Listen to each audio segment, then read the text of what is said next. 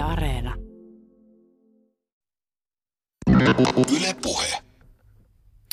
Samuli Kangaslampi ja Markus Sturvik. Mikä oli se hetki, jolloin teille aukesi se tutkimuksellinen tai hoidollinen potentiaali, joka psykedeeleillä on?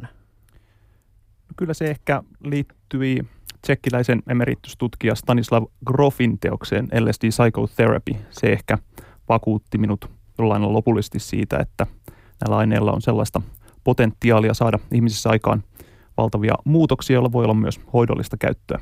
Ihan muutamalla ranskalaisella viivalla, mitä potentiaalia tässä teoksessa LSDn kohdalla esitettiin? No, tässä teoksessa esitettiin hyvinkin pitkälle meneviä ja monen, monenlaisia potentiaaleja. En ehkä ole Groffin taustateoriasta ihan samaa mieltä, mutta hyvin voimakasta henkilökohtaista transformaatiota, josta voisi olla hyötyä myöskin mielenterveydeltään ongelmaisille. Vastaavasti tutustuin tällaiseen tutkimukseen, jossa puhuttiin, että voiko olla mahdollista, että alkoholismille voisi saada aikaan tämmöistä suurta muutosta jonkun tietyn voimakkaan kokemuksen kautta, koska kaikki tietää, että alkoholismista on hirveän vaikea päästä eroon. Se vaatii käytössä, kuten sanotaan, uskontulo tai akka. Että onko olemassa kolmansia vaihtoehtoja. Saattaa sitten, tässä artikkelissa, joka luin, esitettiin, että saattaa olla tiettyjä aineita, jotka aiheuttaa hirveän voimakkaita kokemuksia ihmisessä. Ja se oli mielenkiintoista. Tänään 11.9. tässä ohjelmassa puhutaan psykedeeleistä. Tarkoitus olisi keskittyä erityisesti psykedeelitutkimukseen, psykedeelien käyttöön ja potentiaalin hoitotyössä sekä jäsentää myös kysymystä siitä, mitä muuta voisi olla aineiden muu niin sanottu hyötykäyttö. LSDn, psilosybiidin tai MDMAn kaltaisten tajunnan tiloja voimakkaastikin muuttavia aineiden kohdalla ei voi myöskään sivuttaa kysymystä siitä, miten aineisiin liittyvä terveys- ja hyvinvointipotentiaali suhteutuu päihdekäyttöön ja aineiden aineiden huumausainestatukseen. Samuli Kangaslampi on Tampereen yliopiston mielenterveyspsykologian tutkija sekä laillistettu psykologi. Samuli on myös juuri perustetun psykedeelitutkimusyhdistyksen puheenjohtaja. Markus Turvirk on Itä-Suomen yliopiston päihdetutkija ja farmakologian dosentti. Ylepuheessa Juuso Pekkinen – ja avataan vielä pikkurikin riikkisen sitä, että mitä kaikkea te olette tehnyt ja ketä te olette. Siis Samuli, äh, sä oot tutkinut muun muassa sitä, miten konfliktit vaikuttaa lapsiin ja sitä, miten esimerkiksi turvapaikanhakijoina maahan tulleita muun muassa tra- traumaperäistä oireista kärsiviä lapsia voidaan auttaa. Joo, pitää paikkansa. Suurin osa väitöskirjatutkimuksesta, jota tällä hetkellä teen, liittyy juuri traumaperäisiin stressioireiden hoitoon, erityisesti lapsilla ja nuorilla, joilla on useita traumaattisia kokemuksia. Ja sota on tietysti äärimmäinen esimerkki sellaista ympäristössä, missä, missä tällaisia traumaattisia kokemuksia kertyy hyvinkin paljon. Ei mikään ihan kevyt tutkimusaihe. No ei, ei kevyt aihe ja tosiaan tullut viime vuosien aikana yllättävänkin ajankohtaiseksi vielä verrattuna siihen, mikä tilanne oli silloin, kun tätä tutkimusta aloiteltiin. Ei tarvitse tässä nyt mennä sen syvemmin asiaan, mutta, mutta ymmärtääkseni sun työ pyörii siis erityisesti tämmöisen siis niin kutsutun narratiivisen altistusterapian ympärillä. Pitää paikkansa, eli kyseessä on tosiaan terapian vaikuttavuuteen ja vaikutusmekanismeihin liittyvää tutkimusta, eli tällaista uutta, ainakin Suomen vielä uutta terapiamuotoa tutkitaan ja verrataan tavanomaiseen hoitoon. Avaa Markus sun akateemisen mielenkiinnon kohteita. Siis sun nimi on saattanut tulla ainakin vastaan silloin, kun jossain on keskusteltu humalan väkivallasta. Joo, siis humala on hirveän mielenkiintoinen, paitsi että se ei ole. Eli siis äh, se, mikä kiehtoo alkoholissa on se, siinä, että se aiheuttaa niin paljon ongelmia Suomen maassa ja oikeastaan meillä ei ole minkälaista hoitoa siihen. Että siihen liittyy totta kai tätä humalaväkivaltaa, siinä on Suomessa tiettyjä kulttuuripiirteitä, mitkä saattaa altistaa siihen, mutta sitten aika paljon liittyy myöskin ihan tällaisia neurobiologisia muutoksia, jotka saattaa jäykistää henkilön persoonallisuutta ja vaikea päästä sitten pois alkoholismista myöskin sen takia. Tällaisia nimenomaan neurokemiallisia muutoksia alkoholistien aivossa on tutkinut. Miten sä oot päätynyt tämmöistä asiaa tutkimaan? vahingossa. Ää, kun oikeassa paikassa oikea paikka. Siis totta kai aivot on hirveän mielenkiintoinen ja nimenomaan sellaiset tekijät, mitkä ohjaa ihmisten persoonallisuutta tietyn tyyppisiin asioihin, ne on mielenkiintoisia. Hmm. Ennen kuin aletaan keskustelemaan syvemmin tästä tämän päivän aiheesta, niin lienee syytä määritellä siis vähän perusasioita. Eli siis kun me viitataan nyt psykedeeleihin, niin mistä me siis käytännössä puhutaan? Niin, äh, siihen ei ehkä ihan yksinkertaista vastausta ole, ei varmaankaan mitään farmakologista, kemiallista eikä muutakaan yksiselitteistä määritelmää ole psykedeeleille, mutta puhutaan siis psykoaktiivisista ensisijassa psyykeen, mieleen, aivoihin, keskushermostoon vaikuttavista aineista, joilla on varsin merkittäviä vaikutuksia tajunnan tilaan, ajatteluun ja havainnointiin. Rajan vetokin on ehkä hieman äh, hankalaa, riippuen siitä, keneltä kysytään, mitä kaikkia aineita tähän sisällytettäisiin. Perinteiset psykedeelit ovat ainakin psilosybiini, LSD, meskaliini, dimetylitryptamiini, DMT. Mites muuten siis äh, MDMA, jonka jo mainitsin tuossa aikaisemmin. Äh, huumausainekontekstissa MDMA äh, tunnetaan myös ekstaasina, ja tässä on niin jonkin verran mun mielestä tämmöistä, käsittääkseni ollut tämmöistä määrittelykeskustelua, että onko se nyt psykedeeli vai mikä se on. Äh, miten tässä keskustelussa, jota tänään käydään, niin esimerkiksi MDMA, m- miten sitä tulisi käsitellä? Onko se yksiselitteisesti psykedeeli? Se ei ole mielestäni yksiselitteisesti psykedeeli, mutta hyvin usein sitä keskustellaan samoissa yhteyksissä ja tutkitaan samoissa yhteyksissä ja hieman samanlaisilla asetelmilla, joten sikäli on ihan luontevaa ottaa se tähänkin keskusteluun mukaan. Se on jonkin verran samanlaisia vaikutuksia, mutta ensisijassa se on stimulanttia, voi sanoa empatogeeni, eli empatiaa lisäävä aine. Voisi myöskin katsoa tämä farmakologian, eli tietyllä tavalla psykedeille on hirveän tyypillistä tietynlaiset suorat vaikutukset, josta sitten monien mekanismien kautta kumpuaa nämä subjektiiviset vaikutukset. Ja monesti ne vaikuttaa tiettyyn välittäjäinejärjestelmään nimeltä serotoniini, ja ne vaikuttaa suoraan näihin välittäjäinekohteisiin, kun taas sitten MDMA on enemmän epäsuora tähän. Että tietyllä tavalla se kuuluu, kuuluu pakettiin. Niin, niin just aivan. Uh, miten muuten välillä kuulee tämmöisiä termejä kuin esimerkiksi hallusinogeenit tai sitten enteogeenit?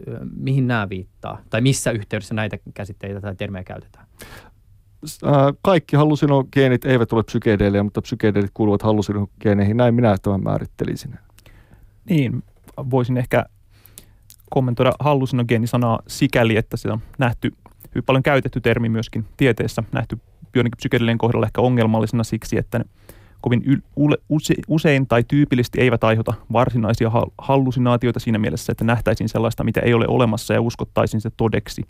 Ehkä osuvampaa puhua pseudohallusinaatioista eli näyistä, joita ei sinänsä uskota tosiksi. Siinä mielessä se voi olla ongelmallinen käsite ja jos nyt puhutaan tästä tieteellisestä ja hoidollisesta kiinnostuksesta, ainakin siitä näkökulmasta nämä hallusinaatiot eivät ole merkityksellisten vaikutusten keskiössä, vaan enemmänkin sivuvaikutuksia. Mm. Niin tässä on tietysti siis, kun me puhutaan tästä asiasta, niin veikkaan, että ö, jossakin määrin ehkä siis julkista keskustelua saattaa, ei nyt suoranaisesti vääristää, mutta siihen jollakin tavalla vaikuttaa se, että se, miten psykedeelit tulevat esitetyksi esimerkiksi populaarikulttuurissa, niin sehän on tyypillisesti niin kuin tämmöinen, että joku tyyppi ottaa happolapuja ja sen jälkeen taivaalla on kaikki kuviteltavissa olevat spektrin värit ja, ja lattia lainehtii ja kanssa ihmiset näyttää liskoilta. Mutta et, et, et tietysti, jos, jos se ensimmäinen mielikuva on tämä, niin se ei tietenkään sitten ikään kuin vastaa sitä psykedeelien koko potentiaalista kirjoa. Niin, ehkä kyse on siitä, että nämä ovat ne psykedelien vaikutukset, joita voidaan kuvata esimerkiksi kulttuurissa, ympäristöissä, elokuvissa tai näin. Ne on helppo kuvata ja ehkä ihmiset, joilla muuten ei ole mitään kosketusta tai käsitystä psykedeleistä, niin myöskin voit ymmärtää, että ahaa, nyt on kyse tällaisista kokemuksista. muut osat tästä psykedeellisestä kokemuksesta ovat nimenomaan sellaisia, että niitä on hyvin vaikea ylipäätään sanoittaa tai selittää sanallisesti ja siksi niitä ei ehkä niin kuvatakaan tällaisessa kulttuurisessa kuvastossa. Ää, totta kai psykedeelliseen vaikutukseen kuuluu myöskin sellaisia asioita, joita voidaan sitten kyllä mitata. Esimerkiksi kuinka paljon henkilö miettii tulevia tai menneitä asioita, mitkä saattaa aika pienelläkin annoksilla tulla. Ja se nyt ei välttämättä ole hirveän raflaavaa, että henkilö viettää aikansa enemmän be here now tilassa, mikä voidaan sitten mitata, mitata myöskin ihan objektiivisesti. Be here now tila. Näin minä sanoisin, että tietyllä tavalla, tietyllä tavalla henkilöiden, tutkimusten mukaan henkilöiden tärkeysjärjestys muuttuu, asioiden käsittely muuttuu. Tietyllä tavalla myöskin aistimaailman, aistimaailman käsittely muuttuu ja oman muistiaineksen toiminta, josta Samuli varmaan pystyy avaamaan sitten enemmän. Mm. No puhutaan näistä vaikutuksista vielä myöhemmin tänään, mutta et, kun me puhutaan psykedelitutkimuksesta tai jopa siis psykedelien potentiaalisesta hoitotyön tai hyvinvoinnin näkökulmasta, niin miten teidän mielestä tulee huomioida se, että psykedeleihin liittyy myös siis sellaisia termejä kuin päihtyminen, huumausaine tai huumekauppa? Siis päihtymisellä viittaan tässä ei-hoidollisiin käyttötavoitteisiin, huumausaineella sanan lakikirjan merkitykseen ja huumekaupalla rikolliseen toimintaan. Niin, äh, psykedelit yleisimmät psykedeelit ovat Suomessa huumausaineita Ja toki ne ovat myös päihteitä silloin, kun niitä käytetään päihtymystarkoituksessa, että näin se määritelmällisesti menee. Ää, tietysti lähtökohtaisesti on hyvä muistaa, että nyt jo on paljon sellaisia aineita, joita käytetään, jotka ovat myös yhtä lailla lääkeaineita kuin huumausaineitakin, riippuen siitä käyttötarkoituksesta. Hmm. Mutta toki tällä hetkellä ja kokonaisuudessaan, jos ajatellaan kaikkea psykedeelien käyttöä, niin suurin osa siitä on jonkinlaista viihdekäyttöä. Onko se päihtymystarkoitus, rajanveto on tietysti ehkä hieman hankalaa, niin kuin ylipäätään tietysti on päihteiden nautintoaineiden tai muun viihteen, viihteellisen käytön välillä. Miten Samuli kommentoi tätä? Ää, äh, siis anteeksi, äh, Markus. Äh, tässä tietysti totta kai se tarkoitus ratkaisee ja se, mikä on nyt psykedeelin kohdalla poikkeuksellista, on, että nimenomaan tällaista hirveän säädeltyä, perusteltua käyttöä ei ole vuosikymmeniin oikeastaan ollut. Että kaikki käyttö sitten on tapahtunut tuolla ää, käytännössä säätelemättä katselta piilossa. Ja nykyään tapahtuu myöskin sillä tavalla, että ihmiset tilaavat internetistä tiettyjä asioita ja siihen liittyy sitten minkäänlaista tällaista, tällaista välttämättä perustelua, ää, jota voidaan perustella. Ja tämän lisäksi sitten olemassa tietyt tilanteet, missä voidaan näitä psykedelia esimerkiksi käyttää tutkimukseen tai miettiä, onko niillä hoidollisia vaikutuksia. Tämä sitten on asia erikseen, totta kai, että puurut ja vellit ovat näissäkin mukana. Niin, ehkä kaksi asiaa on, on hyvä ottaa esiin siinä, kun verrataan tällaista jonkinlaista viihdekäyttöä tai päihdekäyttöä ja tutkimuskäyttöä. Yksi on se itse aine, onko se sitä, mitä sen pitäisi olla. Siinä voi olla valtavan suuri ero se, mitä tilataan. LSD ei välttämättä ole lainkaan sitä, ja mitä tulee MDMAhan ja ekstaasiin.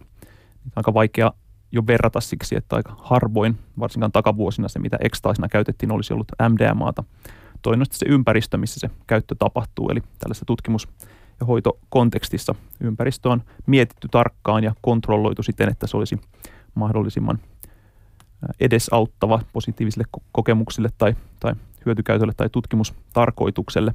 Muusta ympäristössä vaikutukset voivat olla äärimmäisellä tavalla erilaisia ja epämiellyttäviä. No miten sitten esimerkiksi niin kuin akateemisissa piireissä, jos joku on kiinnostunut vaikka niin kuin MDMAn potentiaalista, vaikka siis trauma, traumaattisista stressireaktioista kärsivien äh, ihmisten kohdalla, niin, niin joutuuko jotenkin sitä niin kuin omaa kiinnostustaan perustelemaan tai jotenkin niin kuin selventämään sitä, että mistä paradigmasta käsin mä oon tätä niin kuin asiaa tutkimassa. Se tarkoittaa sitä, että, että kuinka paljon niin kuin esimerkiksi tutkija joutuu vastaamaan tutkijakollegan kysymyksiin siitä, että ai sä tutkit huumeita. Ja nimenomaan nyt tässä niin kuin huumausaineen käyttökontekstissa. Niin, kyllä tällainen stigma ja kyseenalaistus varmasti ainakin on ollut olemassa. Ja tosiaan vuosikymmenien taukokin on ollut tutkimuksessa, joka on osittain johtunut kyllä ihan näistä ää, käsityksistä, mitä on ollut vallalla. Ää, ja kyllä ihan tällaisessa populaarisessa komment- kommentoinnissa ehkä näkee vieläkin sitä, että jos joku tällaisia aiheita tutkii, niin siinä epäillään helposti henkilökohtaista motiivia tai jotain muuta siinä taustalla. Toisaalta ehkä tämä tilanne on aika voimakkaasti muuttumassa. Ainakin itselle on sellainen kokemus, kun hieman on aiheesta julkisuudessa puhunut, että ei mitään valtavaa kritiikkiä tai, tai ongelmaa siitä ole sinänsä syntynyt. Ehkä yleisölle saattaa näyttää hieman erikoiselta, että mitä on psykedeelitutkimus tai psykedeelien potentiaalin tutkimus, mutta jos katsoo esimerkiksi, mitä mä juttelen farmakologikollegoiden kanssa, silloin ymmärretään, että meillä on esimerkiksi serotonin järjestelmä, missä on 14 erilaista reseptoria vaikutuskohtaa, nyt vaan puhutaan yhdestä niistä, jota on tutkittu aika vähän, että 13 on käyty läpi, nyt ollaan menossa 14. Hmm. Te muuten viittasitte tässä tämmöiseen katkokseen tässä psykedeelien, äh, psykedeelitutkimuksen historiassa. Tämä siis ilmeisesti lienee tämä katkos, joka tapahtui siis 70-luvun alusta suurin piirtein 90-luvulle asti. Äh, jos avataan hieman tätä psykedeelitutkimuksen historiaa, niin mikä tässä on niin taustalla? Niin, 50-60-luvuilla 15 vuoden jakso oli, jolloin psykedelia tutkittiin – erittäin suurella mielenkiinnolla ja hyvin monenlaisiin käyttötarkoituksiin. Muistan jostakin lukeneen, että noin 40 000 ihmistä sai näiden tutkimus, tutkimusten aikana LSDtä muun muassa. Ää, se sitten, miksi tämä tutkimus ja kiinnostus ja mahdollisuus tutkia psykedelia loppui varsin nopeasti 60-luvun lopulla 70-luvun alussa. Siihen on monta syytä varmasti – joista osa liittyy näihin tutkimuksiin, mutta paljon suurempi osa ehkä siihen yleistyneeseen niin sanottuun katukäyttöön. LSDstähän tuli äärimmäisen suosittu aine ihan nuorison keskuudessa ylipäätään. Ja se osittain johti, johti siihen ehkä mediahysteriaankin ja ylipäätään erittäin negatiiviseen julkisuuteen. On ehkä syytä kommentoida, että se laajalle levinnyt käyttö ei ehkä ollut niinkään kansanterveyden ongelma tai ei voi sanoa, että siitä olisi seurannut mitään valtavia terveysvaikutuksia ja siksi tämä kielto olisi tullut voimaan enemmänkin. Kyseessä oli se poliittinen, sosiaalinen ympäristö, mihin tämä käyttö liittyy, eli sen aikaiseen sodan vastustukseen, tällaiseen ylipäätään auktoriteettien valitsevan yhteiskuntajärjestelmän keskiluokkaisen elämän voimakkaaseen vastustukseen ja hippiliikkeeseen. Tämä assosiaatio oli niin voimakas, että, että se sitten vaikutti myös LSD ja muiden psykedeelien tilanteeseen ja varsin nopeasti. Niistä tuli laittomia ja tutkimus vaikeutui monestakin eri syystä. Toisaalta myöskin, jos miettii erilaisten psyykelääkkeiden historiaa, niin 60-luku oli aika huono aika tutkia näitä yhdisteitä sen takia, koska se viitekehys oli sellainen, että annetaan jotakin lääkettä, odotetaan kaksi viikkoa ja potilas ehkä paranee. Ja nyt jos tällaisessa tilanteessa, tässä oli periaatteessa joku psykodynaaminen tai sitten psykoanalyyttinen tai sitten biologispsykiatrian lähetyskohta, että joko henkilö ratkaisee omat demoninsa tai vaihtoehtoisesti siellä oli joku neurologinen asia, mikä muutamassa viikossa toimii.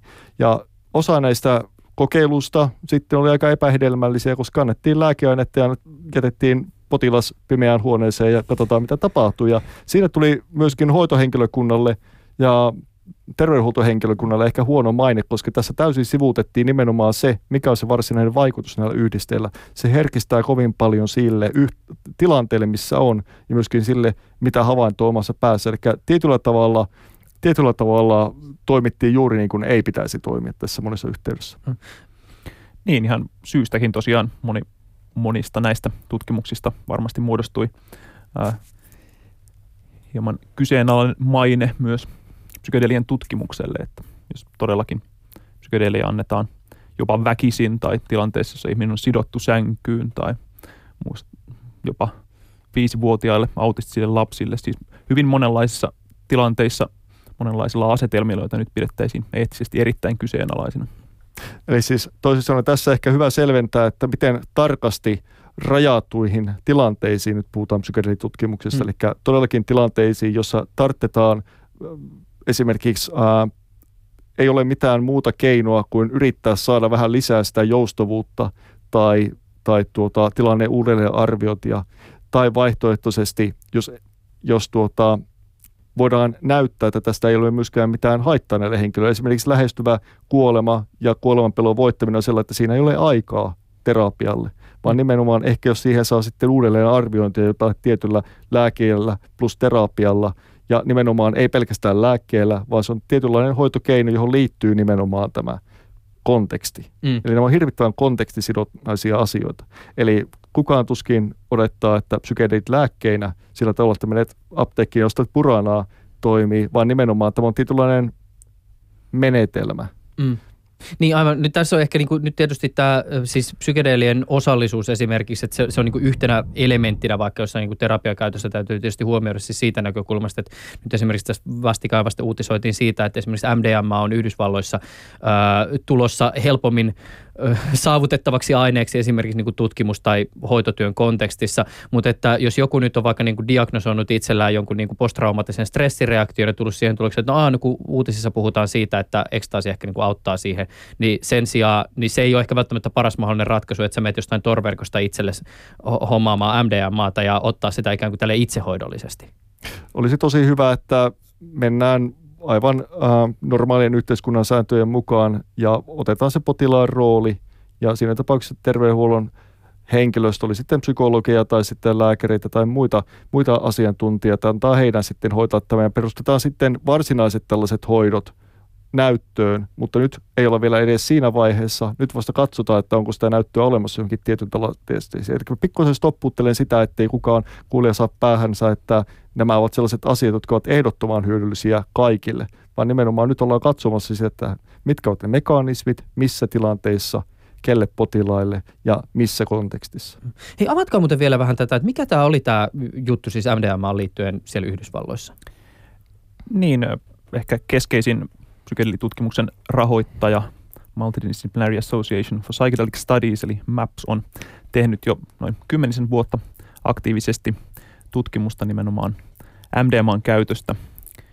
Hoitoresistentin pitkäaikaisen kroonisen traumaperäisen stressihäiriön hoidosta ja siinä on edetty sellaisen vaiheeseen, että on joitakin niin sanottuja toisen vaiheen tutkimuksia, eli jo ihmisillä tehtyjä kontrolloituja tutkimuksia, joista on saatu ihan hyviä tuloksia ja nyt ollaan etelemässä kolmanteen vaiheeseen, eli laajamittaisempaan tutkimukseen ihmisillä laajamittaisissa suuremmissa satunnaistetuissa kontrolloiduissa kokeissa. Jos kaikki menee hyvin, niin tämä tarkoittaa sitä, että MDMA voi olla markkinoilla muutaman vuoden kuluessa lääkkeenä, siis terapian, terapiaa tukevana lääkkeenä. Ei varmaankaan sellaisena lääkkeenä, että sitä määrättäisiin tosiaan kenellekään apteekista haettavaksi, vaan tällaisen terapiajakson aikana yhdestä muutamaan sessiota, jossa sitä käytetään terapian tukena. Mutta toisaalta tämä on niinku, siinä suhteessa, niinku, siis, tämä kuulostaa jotenkin kummalliselta, koska jos mä esimerkiksi pohdin sitä, että minkälaista niinku, tyyli huumevalistusta allekirjoittanut on saanut jossain niinku, ala- ja yläasteella aikoinaan, ja mulla on niinku, iskostettu päähän se, että minkälaisia esimerkiksi niin haittavaikutuksia jollain niin psykedeileillä saattaa olla. Niin sitten taas toisaalta yhtäkkiä se, että me eletäänkin ajassa, missä kun näistä aineista puhutaan siis tässä niin kuin lääketieteellisessä kontekstissa, niin se on aika suuri ristiriita. Niin. Se varsin hyvin on osoitettu monilla tutkimuksilla ja, ja katsauksilla se, että se ää, psykoaktiivien säätelyjärjestelmä ja vaarallisuusarvio ei mitenkään kovin hyvin perustu sellaiseen objektiivisen arvioon tai, tai vastaa sitä käsitystä, jos tehdään tarkka selvitys siitä, minkälaisia riskejä fyysisiä ja psyykkisiä milläkin aineella on, niin eivät nämä niin asetu.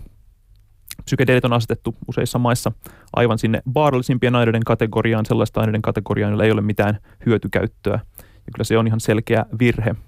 Ylipäätään tietysti muutoin lakiteknisistä kysymyksistä ja säätelystä voi olla montaa mieltä, mutta se nyt on vähintäänkin selvää, että ei ole sellaista aineista kyse, jotka vaarallisuudessaan, siis fyysisessä vaarallisuudessaan vertautuisivat pahimpiin päihteisiin. Psykedeelit ovat tasan yhtä turvallisia kuin käyttäjä ja käyttäjäkonteksti. Eli toisin sanoen tässä nyt paljon puhutaan myöskin siitä, että mikä on se käyttökonteksti. Eli totta kai mikäli nuoriso omin päin käyttää aineita, mitkä vaikuttavat tajuntaan, niin se muodostaa riskiä varsinkin jos tällaisessa päihde positiivisessa ilmapiirissä, missä sekakäytetään monia asioita ja mennään sellaisella päänsekoitus olettamalla, niin totta kai siinä on omat riskinsä. Ja tämä konteksti, samoin kuin kaikki muutkin yhdistetten käytöt, niin se konteksti ratkaisee. Ja sitten jos puhutaan esimerkiksi lääkekäytöstä, niin mä voisin ehkä verrata ehkä sähkösokkikoneisiin, mikä tiedetään olevan hyvin toimiva vakavaan masennukseen, mutta et sinä voi mennä ärkioskilta ostamaan sähkösokkikonetta, vaan, vaan se on te tietyt tilanteet, missä näitä käytetään ja se on hyvin säädelty, todella tarkasti käytetty menetelmä, johon liittyy myöskin tietyt riskit, mutta myöskin tiettyjä selkeästi näytettyjä etuja. Mm. Ja nyt on sitten kysymys, että mitä on ne edut, joita psykedeillä saattaa olla. Hei, avataan vielä hieman tätä isoa kuvaa. Siis tässä on nyt äh, tullut jo jotakin tämmöisiä siis niin kuin sirpaleita siitä, että, että mihin kaikkeen psykedelejä äh, voidaan käyttää. Siis puhuttu niin kuin hoitotyöstä, tutkimuksesta. Sä mainitsit myös esimerkiksi tämän niin kuin, äh, siis tämmöisten siis pian kuoleman kohtaavien ihmisten äh, tota, valmistaminen kohtaloonsa. Äh, ja sitten myös esimerkiksi tämä MAPS mitä kaikkea tähän, niin kuin, mikä käytännössä on niin kuin tämä psykedelitutkimuksen iso kuva tällä hetkellä, jos ajatellaan niin maailmanlaajuisesti? Niin, psykedelithan ovat siinä mielessä mielenkiintoisia, että niitä voidaan tutkia tai niihin liittyvää tutkimusta tehdään hyvin monella tasolla. Että jos nyt ehkä jätetään pois tästä tällainen antropologinen, historiallinen, sosiologinen tutkimus, jota sinänsä on, on toki myös paljon, niin siltikin meillä on tutkimusta ihan sieltä molekyylitasolta – neurokemian tasolta, farmakologian tasolta sitten tosiaan ihan kliinisiin sovelluksiin. Ää, kliinisesti ajatellen lääketieteen psykologian näkökulmasta se tutkimus, mitä nyt on käynnissä, ää, on monessa mielessä niiden vanhojen löydösten toisintamista, eli on sellaisia vihjeitä niistä tutkimuksista, joita tosiaan tehtiin satoja silloin 50-60-luvulla, joskin nyky, näkökulmasta aika kyseenalaisin metodein, sen takia niihin ei voida kovin luotettavasti viitata ja ne täytyy toistaa nykyaikaisissa asetelmissa. Mutta silloin käyttöajat, joista puhutaan, ovat juurikin mainittu riippuvuudet, ahdistuksen hoito.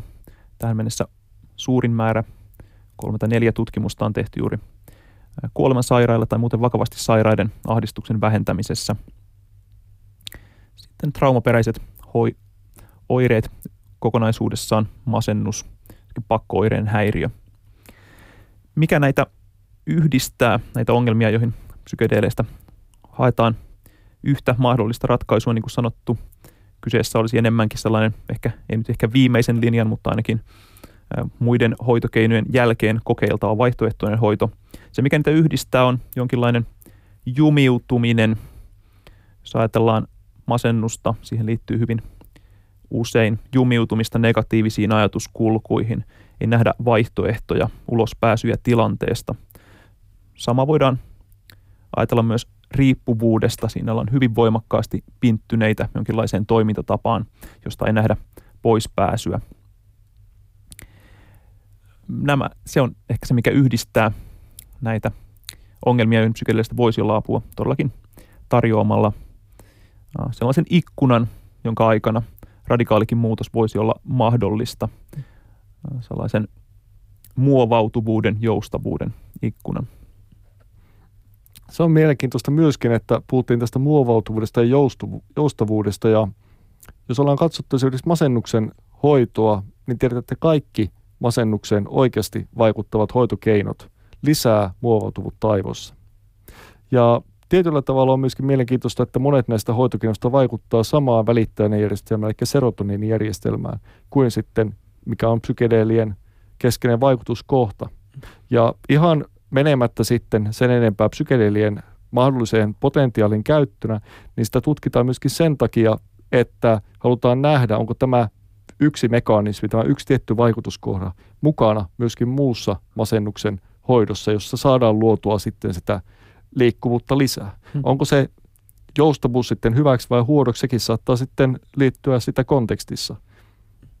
Onko siitä jo jotain tutkimusta tai arveluja, että jos ajatellaan vaikka No siis tämäkin varmaan riippuu vähän niin kuin sovellusalasta, mutta että et, et kuinka laajaa se potentiaali on ää, psykedeelien kohdalla esimerkiksi siis vaikka niin kuin alkoholiriippuvaisten tai masennusta kärsivien ihmisten kohdalla. Siis mä tarkoitan sitä, että jos ajatellaan vaikka jotain semmoista niin terapiamuotoa, mihin tänä päivänä ää, esimerkiksi tutkitaan sitä, niin kuin, että, että siinä olisi jotenkin psykedeelit osana, niin sopis, sopisiko semmoinen terapia kaikille? Niin, ei varmastikaan kaikille. Ensinnäkin on ihan selkeitä ihmisryhmiä tai potilasryhmiä, joita on jätetty tutkimuksen ulkopuolelle mahdollisten riskien vuoksi. Ihmiset, joilla on psykoottisia oireita tai alttiutta psykoosille ja tiettyjä muita ongelmia tai tiloja, joihin, joihin ei ajatella, että psykedeelit positiivisella tavalla voisivat yhdistyä tai voi olla riskejä.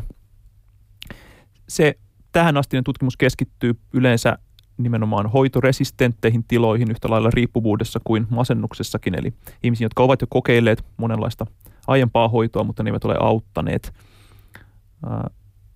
Esimerkiksi näissä aiemmissa ja nykyisissäkin alkoholismitutkimuksissa, niitä nyt on ehkä vain yksi moderni tutkimus, mutta paljon sieltä 70-luvulta.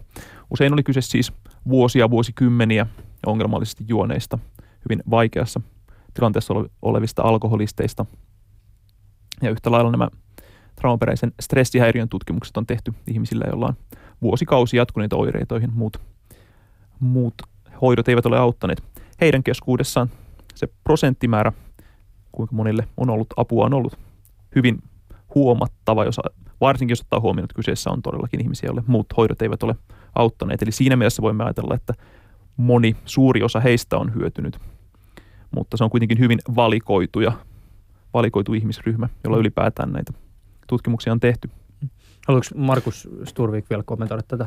Osittain juuri näin, että se on hyvin valikoitua, missä nyt on suoria applikaatioita menossa, että tässä nyt ei henkilökohtaisesti en ole kiinnostunut viiden vuoden aikajänteestä eikä kymmenen vuoden aikajänteestä. Katsotaan, missä ollaan sadan vuoden päästä hmm. näissä kohteissa. Mutta se, mitä psykedelien tutkimuskäyttö tekee, se auttaa huomattavasti jäsentämään tätä viitekehystä ja teoriaa millä tavalla esimerkiksi tietyt välittäneet järjestävät aivoverkostot toimii erilaisissa patologisissa tilassa.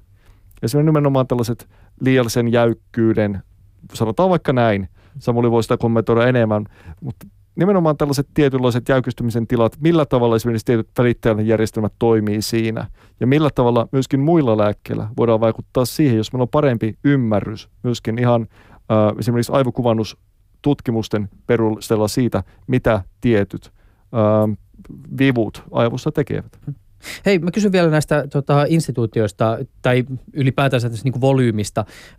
Tämä on tietysti vaikea arvioida, että mi- mi- miten tämä niin määrittelisi. Kyllähän tässä on niin kuin esimerkiksi jotain tämmöisiä niin kuin lukuja tullut siitä, että paljon näitä tutkimusta on tehty, mutta jos puhutaan niin kuin psykedeelitutkimuksesta ää, tai sitten psykedeelien potentiaalisesta käytöstä hoitotyössä, niin on, onko tämä niin kuin akateemisessa maailmassa, voidaanko tätä niin kuin pitää sille laajalle levinneenä ö, potentiaalina vai onko tämä niin kuin siis semmoisen pienen valveutuneen piirin puuhastelua? Ja, ja minkälaiset instituutiot esimerkiksi tätä niin kuin tutkimusta tekee?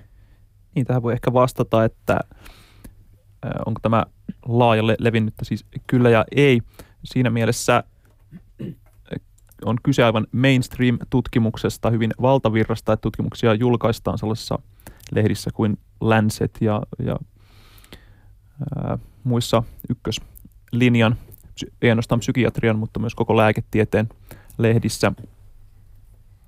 Toisaalta sitten tutkimukset sinänsä ovat pieniä ja tutkimusryhmät ja rahoitus on varsin pientä.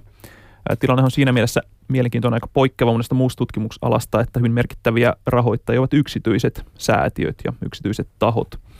Tällaista kansallista rahoitusta Tiedän, että Brasiliassa Brasilian valtio rahoittaa jotakin tutkimusta, mutta hyvin vähän mistään kansallisista tai julkisista lähteistä tulisi tällaiseen hoidolliseen psykedelitutkimukseen, ehkä farmakologian alla tai jossain vielä perustieteellisessä tutkimuksessa jonkin verran sellaistakin rahoitusta voi olla. Keskeisiä toimijoita on Yhdysvalloissa useassa yliopistossa, Johns Hopkins yliopisto ja Kaliforniassa keskittymä, mitä tulee ihan viime aikojen viime vuosien tutkimukseen, niin Imperial College Lontoossa on voimakkaasti ollut siellä, siellä toimiva neuropsykofarmakologian tutkimusryhmä esillä. Myöskin Sveitsissä, Israelissa tutkimusta on kyllä käynnissä. Mm. Joidenkin tietojen mukaan myös Suomessa Lapilahden sairaalassa tehtiin LSDllä yksittäisiä kokeita aikoinaan, siis 60-70-luvulla, mutta et mikä tällä hetkellä on Suomessa psykedeelitutkimuksen kuva? Tutkitaanko asiaa kuinka paljon? Niin, tiedän, että joitakin yksittäisiä henkilöitä Suomessa, jotka ovat olleet jossakin psykedeleihin liittyvässä tutkimuksessa, mutta enemmän sanonut ehkä sitten farmakologian alalla tai ehkä kemian puolella joitakin tällaisia, tällaisia henkilöitä on. Kliinistä tutkimusta, jos no kun oli puhe tästä psykedelien rajauksesta, ketamiini on sellainen aine, joka joskus voidaan ymmärtää psykedeeliksi. Ketamiinihoitoahan jo käytetään Suomessa masennuksen hoidossa ja jonkin verran jonkinlaista tutkimustakin siihen liittyen on tehty, mutta jos sitä ei ota huomioon, niin en tiedä, että muuta kliinistä tutkimusta tällä hetkellä olisi käynnissä. Mitä muuten, jos Suomessa joku haluaisi tehdä semmoisen tutkimuksen psykedeeleihin liittyen, jossa koehenkilöt nauttisivat esimerkiksi LSD tai MDMA, niin olisiko se mitenkään mahdollista? Tuli suuri hiljaisuus, koska periaatteessa mikäli pystyt perustelemaan eettiselle lautakunnalle ja Fimealle, että nyt tarvitsee tehdä tällainen tutkimus ja tarvitaan tällaisen, tällaisia yhdisteitä, niin kyllä se periaatteessa on. Se on enemmänkin saattaa olla kyllä rahoituskysymys. Molemmat nyökyttelee. Niin, kyllä itsekin näkisin, että, että ei siinä mitään periaatteellista estettä ole, miksei se olisi mahdollista ja jotakin pieniä merkkejä sellaista on ilmassa, että ehkä sellaista Suomessakin joskus lähivuosina vielä nähdään, mutta todellakin kyse on ensisijaisesti siitä rahoituksesta, että kuka sitä tutkimusta rahoittaisi, minkälaisessa ympäristössä ja Myöskin näiden itse aineiden saatavuus on ollut aika iso kysymysmerkki monissa näissä tutkimuksissa, että ei ole olemassa kovin suoria ja helppoja lähteitä saada tällaista tietysti täysin puhdasta psykedeelia tutkimuskäyttöön myöskään. Niin siis on, on, onko niin, että maailmasta ei ihan hirveästi välttämättä löydy niitä laboratorioita, laillisia laboratorioita, joista kuitilla voisi näitä aineita tilata? Niin, ei, ei taida löytyä. Tämä on tietysti aika iso ongelma sen tutkimuksen tekemisen näkökulmasta. Kyllä, ja tällaisia ongelmaisia tilanteita myöskin MAPSin tutkimuksessa on ollut, jossa jotta sitä ainetta voitaisiin luvallisesti hankkia, niin se tutkimus pitäisi olla jo hyväksytty, mutta tutkimusta ei voida hyväksyä ennen kuin se, sen aineen ää, lähde on tiedossa ja tästä muodostuu tällaisia ongelma, hyvin ongelmaisia tilanteita silloin, kun tutkimusta ei kovin paljon ole ja kyse on yksittäisistä pienistä tutkimusryhmistä. Mitä jos, jos, jos Suomessa toteutettaisiin joku tämmöinen niin siis koejärjestely, jossa henkilöt nauttii ö, psykedeellisiä aineita siinä, siinä kokeen yhteydessä, niin mm, mikä on todennäköisimmin se aine ja mikä on se käyttökonteksti tai kokeilukonteksti? Niin, en pitäisi mahdottomana, että tämä MDMA suhteessa traumaperäisen stressihäiriön voisi olla sellainen, koska ne tutkimukset tosiaan nyt laajenevat maantie- maantieteellisestikin useampaan eri lokaatioon. En tiedä, että Suomesta oltaisiin tässä mukana, mutta se olisi mitenkään mahdoton ajatus.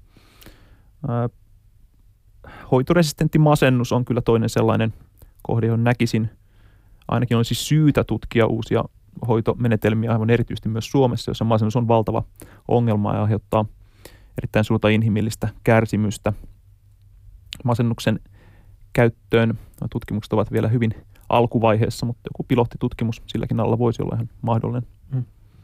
Ää, ainakin mun mielestä tämän niin kuin siis päihdekäytön ja sitten tutkimuksen tai terapiakäytön välimaastoon sijoittuu tällainen käyttö, joka motivoidaan esimerkiksi hyvinvointia jonkinlaista hyötynäkökulmasta. Ää, viime aikoina on puhuttu psilosybiinin tai LSD niin kutsutusta mikroannostelusta. Tässä on kyse siis siitä, että psykedeelejä näytetään hyvin pienissä ei-päihdyttävissä määrin ja käyttäjät ovat raportoineet energisoivista, luovuutta lisäävistä tai keskittymiskykyä parantavista vaikutuksista. Tämä trendi on julkisuudessa liitetty Piilaakson tietotyötä tekeviin ammattilaisiin ammattilaiseen, mutta voi varmasti puhua myös laajemmallekin levinneistä ilmiöistä.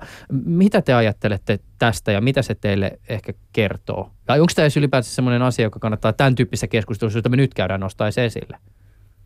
No tämä on tietysti sellainen ongelma, että tästä ei kunnon tutkimusta ole olemassa näistä käytöstä. Siis ihmiset käyttää monenlaista asiaa, mutta sinänsä mä näen tiettyä koherenssia jälleen kerran, jos puhutaan, mainitaan jo yhdeksän kerran serotoniini, koska esimerkiksi mitä serotoniinergiset masennuslääkkeet tekevät, niin niiden vaikutukset on aika samantyyppisiä, mitä nämä äh, esimerkiksi piilaakson mikrodosejat raportoi.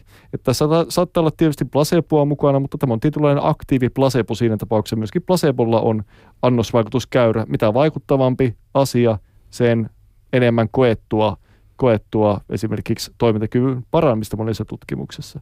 Että tästä ei suoraan voida sanoa, mutta ongelmallista on jälleen kerran se, että jokaisella on oma näkemys esimerkiksi kuinka eettistä on oma suorituskyvyn parantaminen ja siihen liittyy sitten tällaista pohdintaa. Hmm. Niin, siitä on tässä tietysti myös siis se kysymys, joka täytyy myös huomioida, että nämä mikrodossaajat siis syyllistyvät lain silmissä potentiaalisesti useampaakin rikokseen. Ää, ja ja sitten tietysti myös on se kysymys, että psykedeelien käyttöön pienelläkin annoksilla sisältyy riskejä, että sitä kautta tietysti tämä niin valvomaton käyttö saattaa olla ongelmallista. Mutta sen mä tiedän, että ainakin Yhdysvalloissa tämä päämajansa pitävä psykedelitutkimukseen keskittyvä MAPS-järjestö on järjestänyt ainakin pari vuotta sitten aiheeseen liittyen jonkinlaisen kyselytutkimuksen, jossa on ihmisiltä kyselty mahdollisista vaikutuksista. Niin, tosiaan se pieni näyttö, mitä asiasta on, perustuu puhtaasti itse näiltä henkilöiltä tehtyihin kyselyihin, joten ei voida mitenkään erottaa siitä esimerkiksi lumen vaikutusta varsinaista vaikutuksista. Ehkä se, mikä on kiinnittänyt hieman huomiota, kun on tästä kuullut tosi vaihtelevaa, minkälaista annoksista puhutaan, mutta usein annokset ovat olleet sellaisia, mitkä minusta eivät enää kuulosta mikroannoksilta, vaan sellaisilta pieniltä vaikuttavilta annoksilta. Minusta tuntuu ainakin aika ää, huonolta idealta päivittäin käyttää, käyttää kohtalaisen pientäkään annosta esimerkiksi LSDtä. Mutta tosiaan tämä asia, josta hyvin mielelläni näkisin kyllä tutkimusta niin kuin sellaisella nykyaikaisella johdonmukaisella asetelmilla – me puhuttiin tuossa jo aikaisemmin jonkin verran tuosta terapiakäytöstä, mutta mä haluaisin vielä jotenkin niin kuin paneutua siihen ja ehkä, ehkä jotenkin niin kuin konkretian kautta. Siis, mitä, mitä se käytännössä voisi olla se, että jos joku psykedeeli on osana jotakin terapiaa? Siis otetaan joku tämmöinen niin kuin esimerkki jostakin asiasta, mitä hoidetaan ja että millä, mitä ainetta sitten otetaan minkälaisissa määrissä ja, ja mitä se muu ikään kuin, niin kuin hoidollinen konteksti siinä niin kuin aineen ympärillä on? Niin, tosiaan tässä MDMAn käytössä traumaperäisen stressioiden hoidossa on jo olemassa aika selkeät protokollat, miten se, miten se etenee ja miten siinä toimitaan.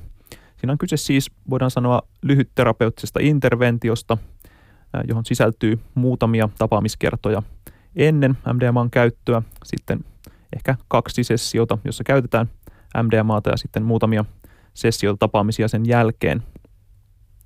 Eli tämä henkilö ensin valmistautuu siihen kokemukseen, käydään läpi sitä, että minkälaisia vaikutuksia on odotettavissa ja mitä, sillä, mitä siltä ää, niiltä itse aine, ainetta käyttäessä tapahtuvilta sessioilta odotetaan. Tällainen odotuksen luominen on hyvin keskeinen osa sitä, sitä terapiaa. Ää, tiedetään, että se mielentila ja odotukset, odotukset vaikuttavat hyvin voimakkaasti siihen, minkälainen siitä kokemuksesta tulee. Usein nämä valmistavat tapaamiset ovat sellaisia vähän lyhyempiä, tyypillisempiä terapiasessioita. Sitten nämä itse, itse MDMA-sessiot ovat pidempiä. Siinä on näissä tyypillisessä protokollassa kaksi terapeuttia, usein mies ja nainen läsnä, jotka ovat sen koko kuudesta kahdeksaan tuntia paikalla, minkä ne vaikutukset kestävät. Hieman eroa on siinä, jos puhutaan MDMAsta, niin kohtalainen osa siitä MDMA-sessiosta käytetään myöskin puhumiseen, siinä mielessä vähän tällaiseen perinteisempään terapiaan, mutta suhteellisen merkittävä osa myös sellaiseen hiljaisen introspektioon. Käytetään usein musiikkia tai jotain muuta tällaisia taiteellisiakin välineitä, mutta myöskin ihan sellaista itse tutkiskelua näissä protokollissa, missä on käytetty sitten niin sanotusti varsinaisia psykedeelejä, LSD, psilosybiiniä. Siinä vielä vahvemmin korostuu se, että se itse ainetta käytettäessä pidetty aika usein, usein käytetään nimenomaan sille kokemukselle antautumiseen jopa siten, että, että käytetään silmälappuja ja kuulokkeita. Ollaan sikäli poissa kontaktista ulkomaailman kanssa. Mm. Mä, mä oon tässä muuten nyt siis nimenomaan näiden tota, esimerkiksi populaarikulttuurista tuttujen representaatioiden viemänä, mutta, mutta jos ajatellaan tämmöistä tilannetta, missä sitten pitäisi ikään kuin sitä introspektiota äh, harrastaa, niin, niin äh, miten se ohjataan se ihmisen ajattelu? Liittyykö nimenomaan tähän valmistumiseen siihen, että, että mietin nyt tätä, niin kuin, tätä, mitä tässä hoidetaan, eikä mm. sitten jotain muuta? Niin, hyvin voimakkaasti se liittyy siihen, mitä tehdään ennen sitä, sitä sessiota. Mm, sen aikana hyvin vähän pyritään ohjailemaan tätä kokemusta. Äh, jos nyt ajatellaan näitä LSD- tai psilosybiini-sessiota tällaisen terapian yhteydessä, niin totta kai siinä tapahtuu valtavan paljon muutakin, mikä ei suoraan liity siihen ongelmaan. Ja hyvin monenlaisia kokemuksia äh, voi käydä läpi, jotka saattavat liittyä suoremmin siihen siihen syyhyn, miksi siihen terapiaan on lähdetty tai sitten eivät.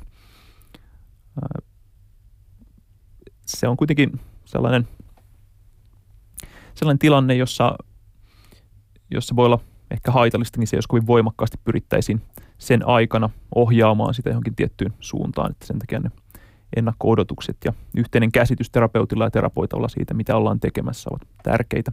Ja sitten toki se sen jälkeen tapahtuma purku, eli tosiaan välittömästi tämän tilanteen jälkeen, mutta myöskin useilla seurantatapaamisilla tai jälkitapaamisilla käsitellään sitä, onko jotain opittu tai onko jotain noussut pintaan, mitä hyötyä tästä nyt sitten voisi olla. Se aivan keskeinen kysymys tässä kaikessa on se, että kyllähän näillä kokemuksilla ää, saadaan ihmisillä aikaan sellainen tunne, että he ovat kokeneet jotakin erittäin merkittävää. Nyt kaikki on muuttunut, tahto, kova, kova tahtotila muutokseen, motivaatio, kaikki tuntuu uudelta ja ihmeelliseltä, mutta entä muutaman kuukauden jälkeen, kun arki, arkipäivä tavallaan elämä on jälleen läsnä ja siihen liittyvät vastoinkäymiset kohtaavat. Onko siinä jotain sellaista pysyvää, mikä sitten kantaa kuukausi tai kuukausien tai vuosien skaalalla? Mm. Niin no tässä sitten mm, tämmöinen jatkokysymys, että, että jos ajatellaan niin kuin esimerkiksi näitä ää, tutkimuksia, joita sulla on tullut vastaan, ää, Samuli, tämän hoitotyön tiimoilta, niin kuinka monta kertaa tyypillisesti näitä aineita on otettu siinä niin kuin terapian yhteydessä? Modernissa tutkimuksessa yhdestä muutamiin kertoihin. Just aivan, että se ei ole mitään tämmöistä, että käydään niin kuin kolmen kuukauden välein ottamassa. No ei tällä hetkellä tietysti Voidaan sitten miettiä esimerkiksi johonkin riippuvuuteen, että jos yhdellä tällaisella sessiolla saataisiin ihminen lopettamaan alkoholin tai jonkun huumausaineen käyttö vaikkapa puoleksi vuodeksi, ehkä sen jälkeen voisi olla joku vahvistussessio. Tästä spekulaatiota on olemassa. Kyllä sekin olisi jo valtavan hyvä hoitotulos, jos useita kuukausia pystyttäisiin joku vapauttamaan riippuvuudesta. Hmm. Ha, haluatko vielä kommentoida, Markus, jotenkin farmakologisesta näkökulmasta tätä? Sä tietysti niin, jo tuossa aikaisemmin hieman kävitkin sitä Aloin läpi. pohtimaan edelleen tuota mikroannostelua, että toisaalta sellainen polku on täysin käymättä, että onko mahdollista, että psykedeellisten aineiden psykedeellinen annos, joka aiheuttaa nimenomaan tällaisia klassisia vaikutuksia, onkin periaatteessa farmakologisesti ehkä yliannos. Ja sitten se hoitoannos olisikin hyvin pieni. Eli tavallaan puhuttaisiin hyvin samantyyppistä aineesta loppujen lopuksi kuin perinteiset masennuslääkkeet. Niin sä aloittaisi jo kehittää siis tutkimusta. Lähinnä, lähinnä hypoteesia siitä, että niin kuin harvoin, harvoin tuota, näin päin tätä lähdetään käsittelemään. Mm, Okei. Okay. Eli, mutta tietyllä tavalla nimenomaan se kokemuksen vaikuttavuus on kyllä sellainen, mikä on hyvin paljon linkitetty kaikissa tutkimuksissa. Nimenomaan se, että psykedeellinen vaikutus on. Henkisä tosiaan raportoi kokevansa yhteyttä muihin ihmisiin ää, ja vaikea selittää, mitä tapahtuu. Ja myöskin omien kokemustensa käsittely raportoidaan muuttuvan huomattavan paljon. Että tämä on hirvittävän merkittävä asia. Sitten puolestaan MDMAssa totta kai se, että se luo turvallisuuden tunneeteen siihen terapiaan. Että jos on vaikeita asioita käsitellä ja kerrankin on semmoinen erittäin voimakas turvallisuuden tunne, niin tietyllä tavalla, tietyllä tavalla tällaiset ää, subjektiiviset tilat ehkä saattaa olla hyvin merkittävä osa sitä hoitoa. Nämä on tietyllä tavalla sellaisia kysymyksiä, mihin klassisella farmakologisella lähestymistavalla ei välttämättä aina tai neurofarmakologisella lähestymistavalla ei välttämättä voida sitten vastata. Että on tietyllä tavalla ekstra farmakologisia ja menee ehkä sitten ehkä nimenomaan psykologian piiriä. Tämä vaatii hyvin paljon sitten erilaisten tieteenolojen vuoropuhelua ja sitä justiin tällä hetkellä tapahtuukin. Eli yritetään ottaa monin eri lähestymistavoin selvää, että mitä potentiaa täällä on. Mm. Toi tässä tietysti sekin, jos mä mietin edelleen niin tälle, niitä mahdollisia maailmojen tulevaisuuden näkökulmasta, että jos Suomessa esimerkiksi alettaisiin etsiä koehenkilöitä semmoiseen testiin, missä vaikka testataan, no siis yhtenä ikään kuin vaikuttavana asiana siinä on siis vaikka MDMA, niin kuinka vaikea tai helppo olisi löytää semmoisia koehenkilöitä, joilla ei olisi MDMAsta kokemusta esimerkiksi ihan siis tälleen niin kuin päihdekäytössä? Miten sä saisit ihan niin kuin tavallisen tallaaja ikään kuin suosteltua siihen, että hei, tuppa mukaan? Niin, jos puhutaan henkilöistä, joilla on vaikeita mielenterveyden ongelmia tai oireita, niin uskon, että monet heistä ovat valmiit kokeilemaan aivan mitä tahansa päästäkseen niistä eroista. Puhutaan pitkäaikaisesta hoitoreista, masennuksesta esimerkiksi. Siinä mielessä en usko, että se olisi kovin vaikea. Kysymys siitä, että pitäisikö näiden henkilöiden olla ikään kuin naiveja suhteessa tähän käytettyyn aineeseen on, on, on hankala ja siinä on käytetty hyvin erilaisia lähestymistapoja, että silloin jos tutkitaan aineiden vaikutuksia vaikkapa aivokuvantamissa tai muusta ei-hoidollisessa käytössä, niin silloin on haettu jopa sellaisia henkilöitä, joilla on jo kokemusta nimenomaan näistä aineista, että he eivät e, siinä mielessä, että se kokemus olisi heille hallittavissa ja ymmärrettävissä ja ehkä helpompi. E, ei se välttämättä ole mikään erityinen kriteeri, että onko aiemmin kokeillut tai käyttänyt tällaista ainetta jossakin muussa, muussa yhteydessä. Mutta se tietysti, mikä pitää ottaa huomioon, että jos haetaan ihan, haettaisiin ihan ylipäätään ketä tahansa ää, tällaiseen tutkimukseen, mikä ei liity minkään tietyn häiriön hoitoon, niin varmasti halukkaita hyvin monenlaisilla motiiveilla löytyisi hyvinkin paljon ja sitten pitäisi vähän miettiä, että minkälaisia ihmisiä varsinaisesti siihen tutkimukseen halutaan. Samuli Kangaslampi, mä mainitsin tuossa alussa, että sen lisäksi, että sä oot Tampereen yliopiston mielenterveyspsykologian tutkija ja laillistettu psykologi, niin sä oot siis äh, juuri perustetun psykedelitutkimusyhdistyksen puheenjohtaja. Avaa vielä vähän tätä teidän yhdistystä. Siis y- ymmärtääkseni pistetti, pistitte paperit menemään yhdistyksen rekisteröitymisen äh, eteen tuossa vuodenvaihteessa ja nyt sitten syksyllä homma meni läpi patentti- ja rekisterihallituksessa. Niin, no keväällä jo tämä yhdistys sinänsä äh, meni läpi niin sanotusti. Okay. Niin, tällaisia vähemmän virallisia epäformaaleja kes- keskusteluryhmiä ja muuta on ollut aiheen ympärillä. Siitä kiinnostuneiden tutkijoiden, asiantuntijoiden, opiskelijoiden kesken pidempään, mutta on ajateltu, että ehkä tällainen, tällainen jollain virallisempikin järjestö voisi olla hyödyllinen ensisijassa verkostoitumisen kannalta, että niin kuin sanottu, psykedeleihin liittyvä tutkimus on hyvin monialaista ja monitieteistä ja siinä voi olla hedelmällistäkin, että eri tieteenalojen tekijät kohtaavat toisiaan mutta myös sen tutkimuksen edistämiseksi, eli tavoitteena järjestää symposiumia, tapahtumia, mahdollisesti konferensseja. Toivottavasti tulevaisuudessa myös rahoittaa tätä tutkimusta. Et, niin kuin sanottu, psykedeleihin liittyvä tutkimus on hyvin pitkälle erilaisten yksityisten tahojen, yhdistysten, järjestöjen, säätiöiden varassa. vähän pidemmällä tähtäimellä tulevaisuuteen ajatellen pitäisi sitä ainakaan mahdottomana, etteikö Suomessakin sellaista tutkimusta voisi olla, jota jonkinlaiset yksityisetkin tahot rahoittavat. Minkä eri alojen ihmisiä teidän yhdistyksessä on mukana? Eniten taitaa edelleen olla lääkäreitä ja psykologeja, eli tämä tällainen kliininen näkökulma on vahvasti edustettuna, mutta myös uskontotieteilijöitä, antropologeja, sosiologeja. Miten te näette, että psykedeelitutkimus tulee tulevaisuudessa kehittymään? Voidaan puhua maailmanlaajuisesti, mutta myös tietysti kotimaan perspektiivistä. Nyt jos katsotaan tällaisessa viime, viimeisen kymmenen vuoden aikajänteestä, niin ehkä tutkimus on tässä ehkä jo kymmenessäkin vuodessa nelinkertaistunut, viisinkertaistunut maailmalla. Mä en näe syytä, miksei nyt kun tällainen tietynlainen teoreettinen viitekehys ja tietyt turvallisuusasiat alkaa olla paremmin selvillä, että tämä nyt ei ole sitten paremmin hallittavassa. Sitten varsinkin, jos löytyy tutkimusten tekijöille, jos puhutaan kliinisestä tutkimuksesta, nimenomaan yhdisteitä toimittavia tahoja, jotka toimittaa sitten lääkelaatuja, ja mikäli sitten tulee esimerkiksi Amerikassa tämä MDMA saa rekisteröinnin ehkä viiden vuoden aikajänteellä, jos kaikki menee nyt niin kuin Strömsössä, niin tällöin totta kai se lisää sitten tutkimusta. Eli kyllä tämä nyt on selvästi lainava kenttä, että tietyllä tavalla niin kuin, ää, läpimurto tässä, että tätä asiaa voidaan tutkia, on tapahtunut. Niin, juuri niin kuin Markus sanoi, että tämä turvallisuus on nyt osoitettu tällaisessa tutkimus- tai hoitokäytössä. Kyse on nyt sitten enemmän siitä, että kun laajempia tutkimuksia tehdään, että missä olosuhteissa ja minkälaisille potilasryhmille, minkälaisiin ongelmiin todella on niin paljon hyötyä, että, että, että laajamittainen hoitokäyttö olisi, olisi tarpeen. Ää, suhtaudun itse hyvin positiivisesti siihen ajatukseen, että tutkimus lisääntyy niin kuin nyt on tapahtunut.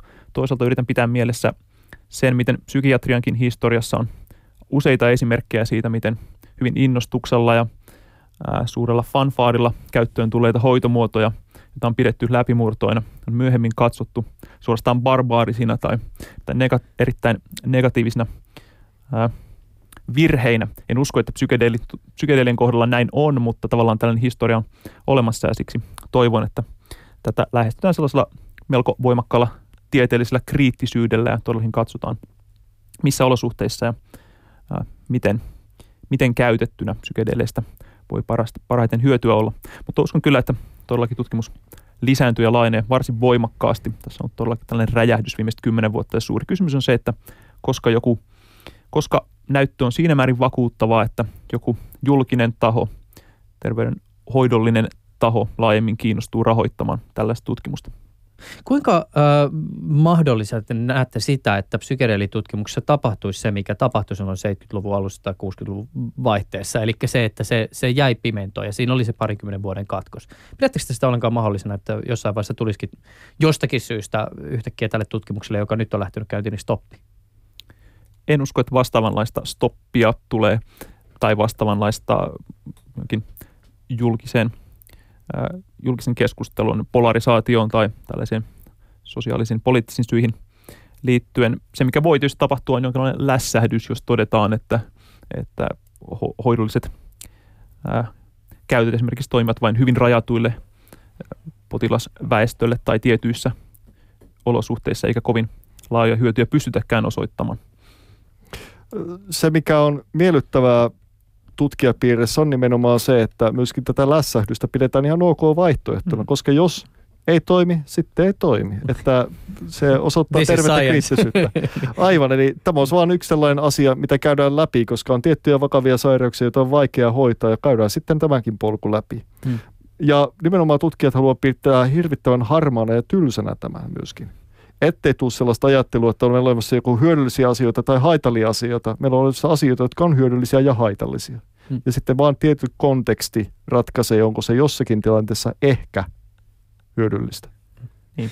Ehkä tosiaan hoidollisen konteksti ulkopuolella voidaan vielä sanoa, että ihan varmasti ainakin näihin, näihin mainit, mainittuihin neurokemiallisiin tarkoituksiin ja aivokuvantamistarkoituksiin ja sellaisiin käyttöön ikään kuin sen tiedostamattoman esiin tuomiseen tai, tai aivojen tietoisuuden tajunnan tutkimukseen. Siihen käyttöön aivan varmasti psykedeelien käyttö tulee lisääntymään. Hmm. Miten te näette, että kehitys mahdollisesti etenee Suomessa? Kuinka pitkä matkan päässä me ollaan siitä, että Suomessa saa kelakorvattua LSDtä? Kelakorvattua LSD tuskin tulee, koska mä näkisin, että tämä tulee tapahtumaan jossakin tuota, suuremmissa, mikäli tulee hoitokeinoksi jollakin aikajänteellä, niin se tapahtuu sitten suuremmassa instituutissa, jossa on sitten riittävä tukirakenne. Ja toisaalta niin kuin sairaalääkkeitä ei välttämättä sillä tavalla, se kuuluu sitten siihen hoitopakettiin. Ähm, kyllä mä uskoisin, että ihan eturintamassa ei Suomessa mennä, nimenomaan tämä on pieni maa. Ja nimenomaan sitten meillä on tiettyjä maita, sanotaan vaikka Yhdysvallat, Israel, jossa sitten on traumatisoitutta väestöä kohtalaisen paljon. Ja myöskin sitten sellaista tiettyä drivea kehittää myöskin tällaisia erilaisia läpimurtoja. Niin aivan tietysti esimerkiksi Yhdysvalloissa tämän, näiden tota, siis vaikka niin taistelualueilla saatujen traumojen jos käytän nyt oikeita mm. termiä, niin hoitoon, niin si- siinä on tietysti iso motiivi, koska puhutaan kuitenkin sotaa käyvästä maasta ja sitä kautta tietysti siellä on paljon veteraaneja, joiden kohdalla tämä asia on erittäin ajankohtainen, että sitä kautta tietysti ymmärrän tämän kulttuurisen kontekstin. Kyllä, nimenomaan traumaperän stressihäiriön hoitoon erittäin suuri osa rahoituksesta tulee juuri sieltä veteraanien, veteraanien hoitoon Yhdysvalloista ja jonkin verran myös Israelista. Jos he todella kiinnostuvat tästä, niin ainakin tämä MDMA, traumaperäisen stressihäiriön hoidossa varmasti sitä kautta tulee käyttöön. Haluatko vielä Samuli kommentoida jotenkin tätä mahdollista Su- Suomen roadmappia tämän asian suhteen? No on todella vaikea tehdä, tehdä ennustuksia ää, kovin pitkälle tulevaisuuteen. Uskon, että aiheeseen liittyvää tutkimusta nähdään Suomessa kyllä seuraavan kymmenen vuoden aikana, sanotaan nyt näin. Hmm, sitä jäämme odottamaan. Studiossa ovat olleet tänään vieraana Samuli Kangaslampi ja Markus Sturvirkolla. Sturvikolla on siis puhuttu psykedelitutkimuksesta. Ähm, Samuli Kangaslampi on Tampereen yliopiston mielenterveyspsykologian tutkija ja laillistettu psykologia. Samuli on taas, äh, Markus Sturvik on taas Itä-Suomen yliopiston päihdetutkija ja farmakologian dosentti. Hei, kiitokset teille tästä keskustelusta. Kiitos. Kiitos. Ylepuheessa Juuso Pekkinen. Ja sen verran muuten seuraavasta jaksosta, että yleisön toiveesta avaruuden kuulumisia jakso tekee taas jälleen kerran paluun. Nimittäin meillä oli tässä joku aika sitten semmoinen, semmoinen ohjelma, jossa käytiin hieman läpi avaruuteen liittyviä ajankohtaisia asioita ja tätä toivottiin useaan otteeseen ja se on nyt tekemässä paluun. Uh, huomenna tai ensi kerralla tässä ohjelmassa äänessä tässä ohjelmassa ovat Mikko Suominen. Hän on avaruusteknologian kehittynyt, keskittynyt toimittaja ja tutkija Eija Tanskanen Aalto-yliopistosta.